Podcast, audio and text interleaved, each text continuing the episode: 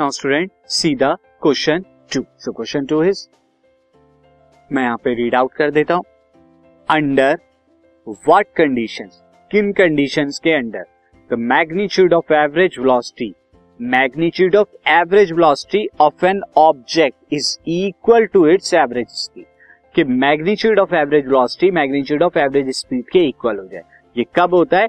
जब स्पीड भी उसी डायरेक्शन में हो, जिस डायरेक्शन में वेलोसिटी हो। तो इसमें क्या होता है? Average velocity and average speed same होंगी। अगर डायरेक्शन चेंज ना करें। देखते हैं आंसर में। Average speed is equal to the magnitude of average velocity if कब होता है? If an object moves in a particular direction एक पर्टिकुलर डायरेक्शन में करे अलोंग अ स्ट्रेट लाइन तो इसमें क्या होगा? स्ट्रेट लाइन के अलोंग में डायरेक्शन चेंज नहीं होगा। और इस केस में दोनों क्या होंगे? वेलोसिटी एंड स्पीड सेम होंगे।